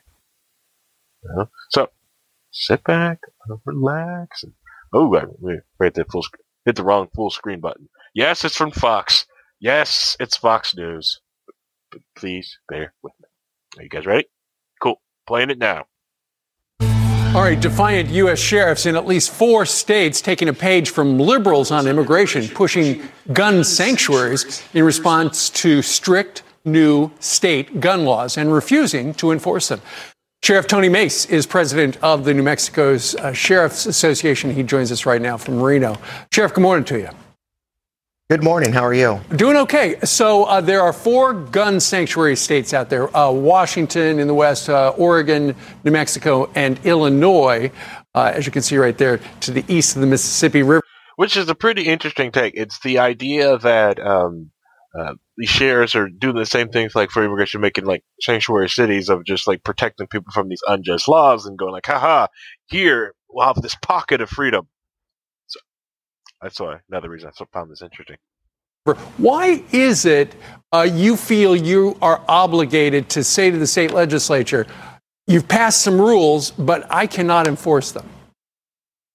Well, you know, um, we swore, uh, sheriffs, we swore an oath to defend and support the Constitution and protect our citizens. And, um, you know, we want to protect their Second Amendment rights. We want to preserve those rights uh, within our within our respective communities across the state. Mm-hmm. Um, and and with some of these pieces of legislation, uh, we've not just in violation of the Second Amendment, the Fourth Amendment, and the Fifth Amendment, and we figured, you know, there's these sanctuary status um, or preservation status will help us protect our constituents' individual rights within our communities. Which is one thing that is, but to me, has always been important about the Second Amendment is that if you could, it's the one that's easiest to attack, and if you can attack that one, then the other ones follow by dominoes as you just see this guy starts laying out. I understand you feel that, uh, for instance, the background check law would impose regulations on hunting, uh, on hunting or competitive shooters every time they share guns, right? That is correct. What else? Um, it um, so that particular piece of legislation, the universal background check, will impact our shooting sports, our youth shooting sports. It'll impact the um, concealed carry classes that that uh, instructors teach across the state because a transfer is a transfer, and in New Mexico, we don't have the mechanism in place to be able to follow those um, background checks, um, even if they're purchased from a federal firearms licensed dealer. Um, under the 1984 Firearms Protection Act, that paperwork's destroyed after 30 days. So, as a state law enforcement, we don't have any way to track that, uh, track those transfers. So he's basically talking about how like this new law that's supposed to track transfer. So like every time you transfer a gun to another individual, that you are to get another a new background check as you move it to individual to individual. It'd be the exact same thing of you take a car and you have to go fill out a you know every time you let somebody borrow your car, they're basically taking the car. They need paperwork for it. And the simple fact that the law is too, too, toothless because they don't really have a record of someone owning another gun. So they really, it's too hard to enforce because, after, like I said, after 30 days, they destroy all paperwork about the transaction of that gun. So basically, it's just a hop and a skip until, you know, you, you have to carry the database to enforce this law. So you're not going to be devoting resources to do that because you feel it's unjust. What's the reaction been so far to the fact that you are a Second Amendment sanctuary? You know, I've had overwhelming support from my citizens within my county. We've had overwhelming support from uh, the majority of the citizens across the state of New Mexico. Um, I've had sheriffs from Nevada reach out and uh, and speak with us, um, and um, we're just hoping okay. that uh, that you know we can uh, we can help keep this momentum going. Uh, your governor out in New Mexico uh, this past week said that this is hyperbole, falsehoods, and fear mongering. What do you say about that? You know, um, I, I, that's absolutely false. Um, we are sheriffs, duly elected by the people um, in our respected communities, and we're trying to carry the voice of those people to Santa Fe.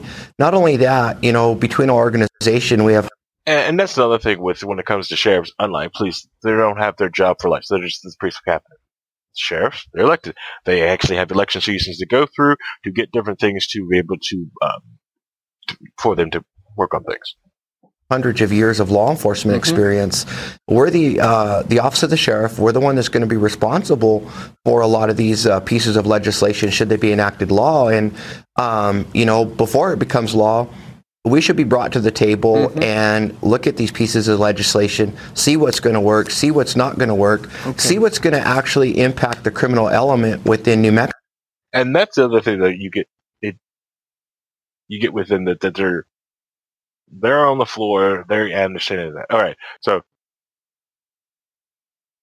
it is one of those pieces that how can I put it? It's when it comes to all this, it's to me, it's main reason why, especially here in like like they did in Indiana, here in Indianapolis, getting diminishing the power of the sheriff, only having them over the prison, and making IMPD and controlling everything. It's because the police chiefs was that was an elect, you know, it's massive that massive election appeal. You could go out there and announce that. I think I heard Ryan Hole wrestling. Ryan Hole, was that you? Ryan No, it was not right. me. Oh, okay. There was someone else that wanted to. Okay, all right. So, and that's why I thought it was very interesting on this whole take of the, um, you know, creating the sanctuary. Like basically the same thing that would take. So it's the same idea that you can use the uh, Tenth Amendment to stop unjust laws coming in from the from the federal government. You watch these sheriffs, just like you know what, you can make your laws anything you want inside the major metropolitan areas, but here in the rural communities, we won't enforce that. Which you see a lot of that happening, especially in the rural communities. That the major cities will try to enact these laws and push that out there and um, outwards. The same way, like in Illinois, it's they get it really annoyed because Chicago controls a lot of different pop controls majority of the politics happening in there. And well, they don't want guns up there, but in rural Illinois, they do want guns. Um, here in the chat, we've got steaming your skin. Uh, I got called Michael Jackson by Toe Boters, and he said the F word and the NRA. Toe Boters also like to say, I would like to see states say a gun built uh, uh, states say a gun built in our state and sold in our state cannot be subject to federal law. yeah. Uh, actually, generally, uh, in order for the uh, U.S. district attorneys to uh, charge a crime, they will go through the effort of proving that a gun moved through federal uh, interstate commerce. Mm-hmm. Because it was built in a different state, been moved or transferred or sold here originally, and they'll try to figure that, that figure that out. Is that what you're talking about? Yeah, if if it is manufactured, say outside of the state of Indiana, they do have a system in place through uh, the uh, ATFE. They keep a registry of where guns are manufactured uh, and work with the manufacturers to prove that the gun moved through interstate commerce. Hmm. Hmm. So it's a database that they do that they can hold on just so they can tack on more crimes. Uh, or not even necessarily more crimes, but uh, you know, prove that there is a federal aspect to the crime that is being charged. Here's the thing: when it's originally sold, it's going to be sold interstate commerce more than likely. But if you're buying it from like a third party person, it's like say I got in the back alley, it's not going through interstate commerce. The original transaction was interstate commerce, but you buying the gun from a back alley dealer is still interstate commerce. Right, but they still have justification because it moved through interstate commerce to begin with. But that only works on the first transaction. That's how you'd have to argue. Nope. that is not how they justify it. Well, uh, they justify anything because like they're gonna sit there and say, well, it's originally was that like ten years ago it was manufactured here, but it's been traded in state for like the last six years. Um, the reason like they're not going to see it like that because that's a literal interpretation of the law. Like literally, it has to be sold at this moment across the state line to basically view it, and that's when you get into how the judges are going to rule, are they a strict constructionist or a loose constructionist? Are they going to really just say, okay, was it really sold over state law this time, and look at it case by case, which is harder to find a judge to do that. Um, can some can some uh, state judge or federal judge say like, well, okay, it was we did buy it uh, ten years ago from the state of New York, and now it's in the state of Illinois, but the last nine, ten transactions were all done in state. Um, so it's not really interstate commerce at this period point in time in this period. Um, you'd have to find a judge to basically agree with that argumentation. Well, the thing is, they're going to look at it as interstate commerce regardless because there was that fact that it was manufactured, say, in New Jersey and moved to New York. Uh, the it there isn't a statute just like with a felony conviction barring you from owning firearms, there isn't there a uh, time period at which it stops being a felony or at which it stops being part of interstate commerce. Yeah, and then even then, if I want to take it even more literally, right, I'm going to say, okay, well, it's interstate commerce. Commerce involves that there's some monetary tra- transaction that happens between the guns, right? So if I'm a New York gun stealer and I'm selling guns, you know, I'm selling it for cash profit, then it's an interstate commerce issue. If I'm selling a burrito and tacking on a free gun with it, the gun wasn't part of the commerce. There's no money gained off the Um, there was money gained off the burrito. It's a five hundred dollar burrito, but the gun was just given away as a giveaway. It's not like pertaining to any sort of commerce. It's just a benefit package to buying the burrito. there's correct interpretation, and then there's, I, I mean, essentially what Paul is saying is how it works, at least in my county and state as well, for the, mostly because they have an incentive. I think this ties it back into the video, which I actually have a lot of thoughts on. I loved it, Harry. The the there's in most districts the incentive is to bust people, right? Mm-hmm. When we measure the success of somebody, when we say, well, should we reelect this sheriff? Correct. Or this DA. Well, what was mm-hmm. their conviction rate? What laws did they punish? How hard were they on crime? How hard, you know? Right. And I think it's it's an interesting switch. I hope videos like this catch fire because I think it's a it's a way for us to judge the quality of our sheriffs differently mm-hmm. than how many people they threw in prison. I mean, you know, we got Kamala Harris, who essentially has built her whole reputation on being tough on crime and really hard on the drug war, you know, and and and she was one of the most successful, if I mean, probably the most successful, uh, you know, prosecutor of all time, at least in San Francisco, as far as the war on drugs goes. But she was judged purely based on this how many people did you throw in the slammer for drugs good job throwing that many people in there whereas if the county's values say i don't care about that like how many dangerous people did you arrest? How many rapists did you convict? How many rape kits did you process? I mean we have i mean we have we sit decades on rape kits in chicago. You know you will wait over 10 years to get your rape kit process in a big city while there is a cop on the street that's pulling people over. If we get the county to understand priorities better, Mm-hmm. They can shift that around and suddenly we say, I'm no longer judging my sheriff based on how many convictions he gets on drugs. I don't care if they were doing it or not. I love the fact that he's all over his rape kit or these rape kits, these real crimes, these these burglaries. Wouldn't you guys love it if your car got broken into and they actually like brought somebody with some freaking dust for fingerprints or something? Like I I mean, my goodness, they've got a million people out there handing out these tickets all over the place for cars that are going too fast in a on a street where it's dangerous to go slow, for goodness sake. But they can't get everybody to afford a little three dollar thing that I can pick up at Walmart to dust and pick up some fingerprints and really just try to match them on their computer. And I think that that's because what you're saying, I, I I agree with what you're saying in that this is how it should work. This is how the law is interpreted to work. But right now they're incentive incentivized to make it not work that way, and the mm-hmm. justice system is tied to that DA. I mean, there's no way around it. The judge works there, and so they understand that they're like, okay, well, but we interpret it this way, the way that Paul said, more often than not. And I mm-hmm. think that we just need to catch on and and have them say it's almost like jury nullification, except sheriff nullification. I'm no longer pursuing these crimes, you know. And uh, I, I think the video is fascinating here. I, I, I hope that I hope that that video becomes more popular and that people want that of sheriffs in their community because I know I do. And you know, I I would even venture to say I'd love to see the uh sheriffs going hard at these people that are breaking their oaths to the constitution and you know actually having some level of law enforcement take their oath seriously and hold others to that oath that they swore All right, before we go on, I just got to say this: Kamala Harris, fuck her because of what she did for um, FOSTA and SESTA. But keep moving.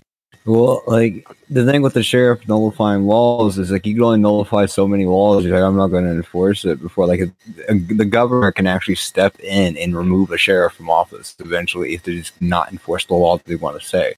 So like if I'm a sheriff and I'm not going to enforce state law, and be like I'm not going to enforce the state law the legislature signed off on, the governor can actually petition to have me removed as sheriff and basically have another reelection for someone else. Um, that's, why a lot of sheriffs don't do that. Mm-hmm. Well, and, and even beyond that, they will. I, I mean, I don't know if you guys know this. If you don't hand out X amount of tickets or do what the federal government wants, the mm-hmm. federal government get gives the states a ton of money to fix their ro- you know to do roads, and then the majority of what they get from roads isn't even it's, on the federal level. It's not even from in the state, and they just won't give them that money unless they follow certain rules and guidelines. Well, e- even then, it's it's a pointless thing too because my I have a county sheriff, right? My county sheriff can say I'm not going to enforce these laws. But the way Indiana, for example, is set up is police have jurisdiction statewide. So my my town police has jurisdiction all the way from here to like the border of Michigan. So even if my sheriff says, "Oh, we're not going to enforce the law," my city policemen, like the people in my city, my township, can enforce the law regardless. So it makes the point of the sheriff like totally moot. The, you can just get city police to enforce it. See, my, my, I guess in my area it's a little different. The sheriff actually dispatches like and and sets routes for the police and assignments, so it's a little bit different. But, but I mean, I agree. I think the thing is the federal do- government does have this stick over the states, and the states have this stick over the counties. Like you said, the governor can kick out a sheriff. The federal government can remove a sheriff. At, on top of that, I think even more than removal, it's it's financial incentive. They won't get aid they won't get X of dollars of financial aid. Sometimes it's not even linked. They won't get education aid if, you know, or, or scholarship considerations if they don't, you know, agree to these rules or these speed limits or, or you know, crazy things like that. And so, or, or when we talked about the private police force, we had that whole wall when Spangle got his tires stolen. Mm-hmm. The thing about the p- private police forces is they did stop enforce doing drug raids unless the feds came and were like, hey, guess what? We know these guys do drugs and we coordinate that through the county. So guess what? You're doing a drug raid now. So they absolutely have the final final say in it. Uh, it's just it's still something that I think, and that's why I say it needs to be popular because Correct. it needs to be something that is looked at negatively. If a if a sheriff were to get removed mm-hmm. for these reasons, it would need to be viewed negatively. Yes. Yeah. Most definitely needs to be you know in that light. All right. So, calling it. I'm calling it. I'm sorry. I gotta get up early in the morning. I have a plane ride to Dallas tomorrow. So, this one is not getting long in the tooth. I saw, I saw what you're trying to do, Brian Holt. I saw that. I saw that. That ain't happening. Okay. Break the record.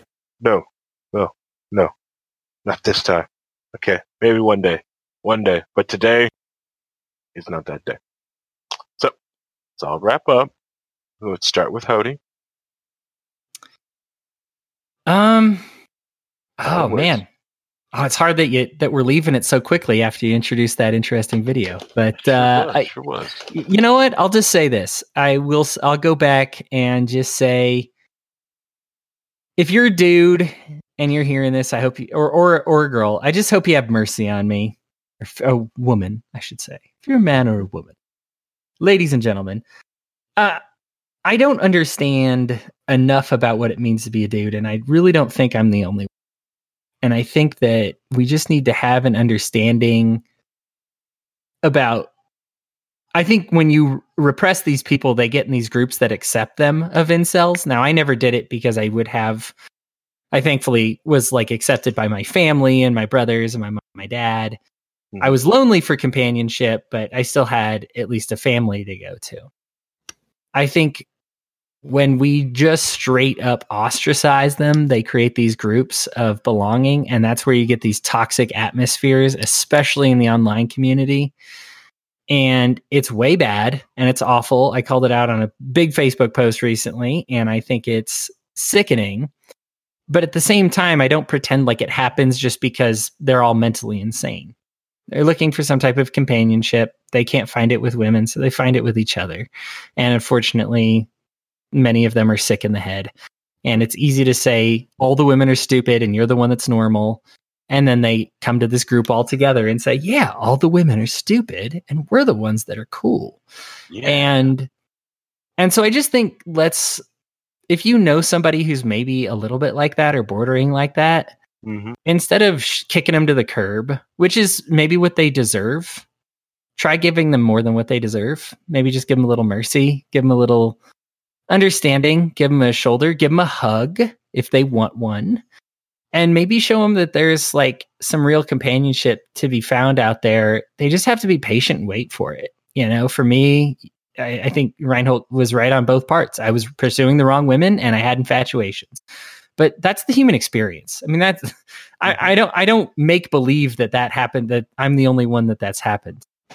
And so I think it's important that we normalize that and make people understand what it is. And I think the more we normalize that, the more we can start talking about these deep feelings that even I have a tough time talking about because it'd be nice it'd be nice that if by this age it was not a tough thing to talk about and I could just be like, hey, love you guys, or I love you, man, or, you know, just and say it with some meaning in, in a way that's impactful as opposed to awkward and I mean, I mean, it'd be awkward to say and I'd be scared to say it. So I just think it's a culture war. If you're debating between having a war against politics or a war against culture, stick to the war on culture. That's all I got. Hmm, very interesting. Very interesting. All right. Um, what do you got, Rencia? Uh, all, all I all I can say is, uh, I think I think the sheriff's like doing these things are pointless. I think it's kind of like grandstanding because, like I said, it's the way the way systems are set up is beyond a check and balance. It's sheriff says we're not going to enforce this gun law. That doesn't mean like every single city police officer is not going to enforce it. Sheriff can sit there and say, "Well, I'm my, I'm not going to enforce it. My deputies, but that doesn't mean his deputies not going to go out in the street and enforce it. I mean, yeah, you can command them not to, but this is going to happen. And it's just one of those things where, uh, you know, um, you, you just have to like eliminate um just the hierarchies of police force in here. Like like I said, here in Indiana, like uh, my city police can enforce the law all the way down to by the United States, uh, or not the United States, but Indianapolis Airport, and pretty much throughout the state. So that's just a lot of policing powers, especially each individual officer. Because once you're sworn in, you can enforce the law anywhere at any given time. So it could be like three in the morning. I could be down in Evansville, and I can get like you know enforced by you know Lawrence Police, and that's just how it's kind of set up here in the state. And a lot of states have that same uh, structure. And they introduce that structure due to like people running on high speed chases where they cross the state line and they cross the county, police can still pursue them. So even if I cross the state line, I can still be pursued by police um, due to like uh, pacts between states and like contracts between states. So, you know, when he, he does that sort of stuff, he gets on the air and talks about it. It's just kind of grandstanding, getting like some conservatives all riled up. Like, yeah, it's going to happen. But even if he says it, the shit still happens. I guarantee, like after he said that stuff, I'm not going to enforce it. I guarantee at least 20 guns are picked up within the first five minutes, you know, and for whatever reason. So it's still being enforced, even though he says he's not going to. Um, I'm not saying it's like hypocrisy. It's just the state is usually so big. There's so many different agencies, so many individual actors. You can't control them all. So things just still kind of happen. You know, under like the hood of everybody else. I doubt a sheriff really pays that much attention to it because usually when you elect a sheriff, he's pretty much just guy going to like a county council arguing for a budget and kind of just maintaining the budget. That's all he really does. That's all a sheriff really does, even though he's a law enforcement official.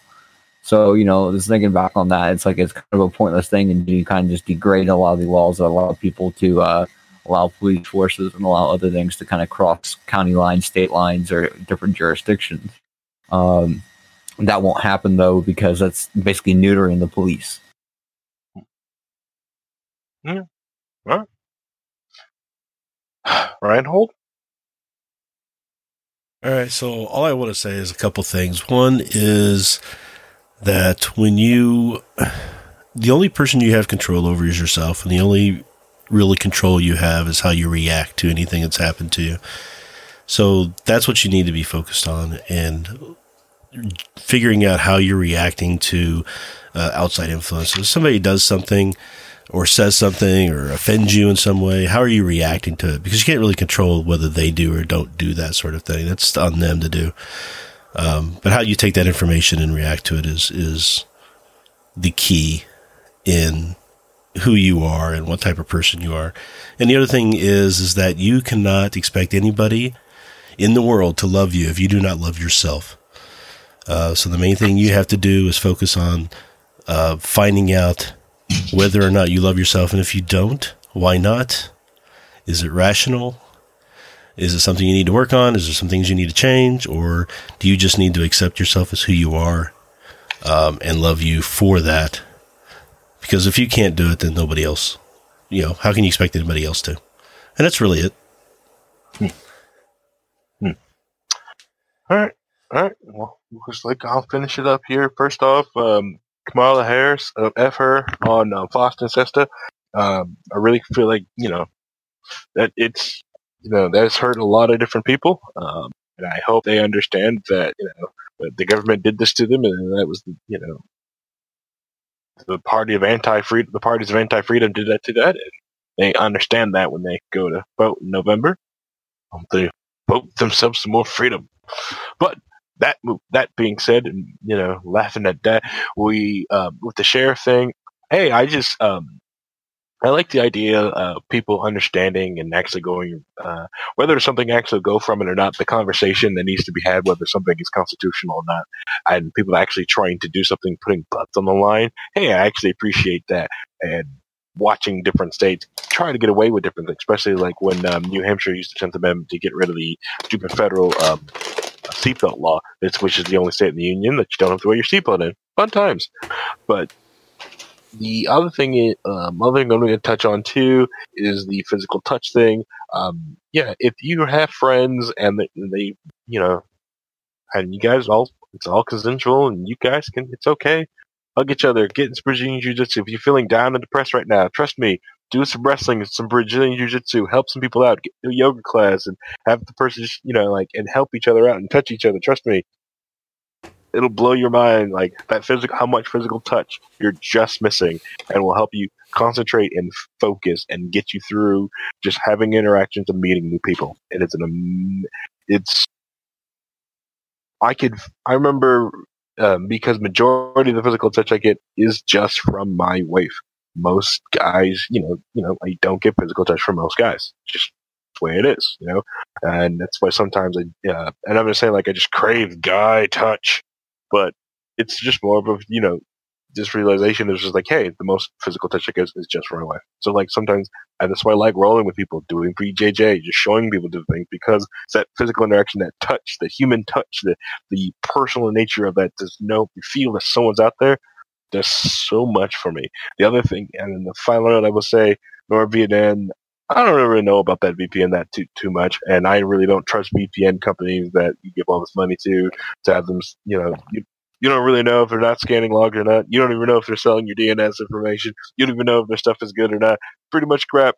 Pretty much crap unless you do it yourself. So, anyways, that being said, this is Loki Well here on this Monday, the um, the fifth of March. So, bye everybody, say bye, everybody. Bye, everybody. Laters.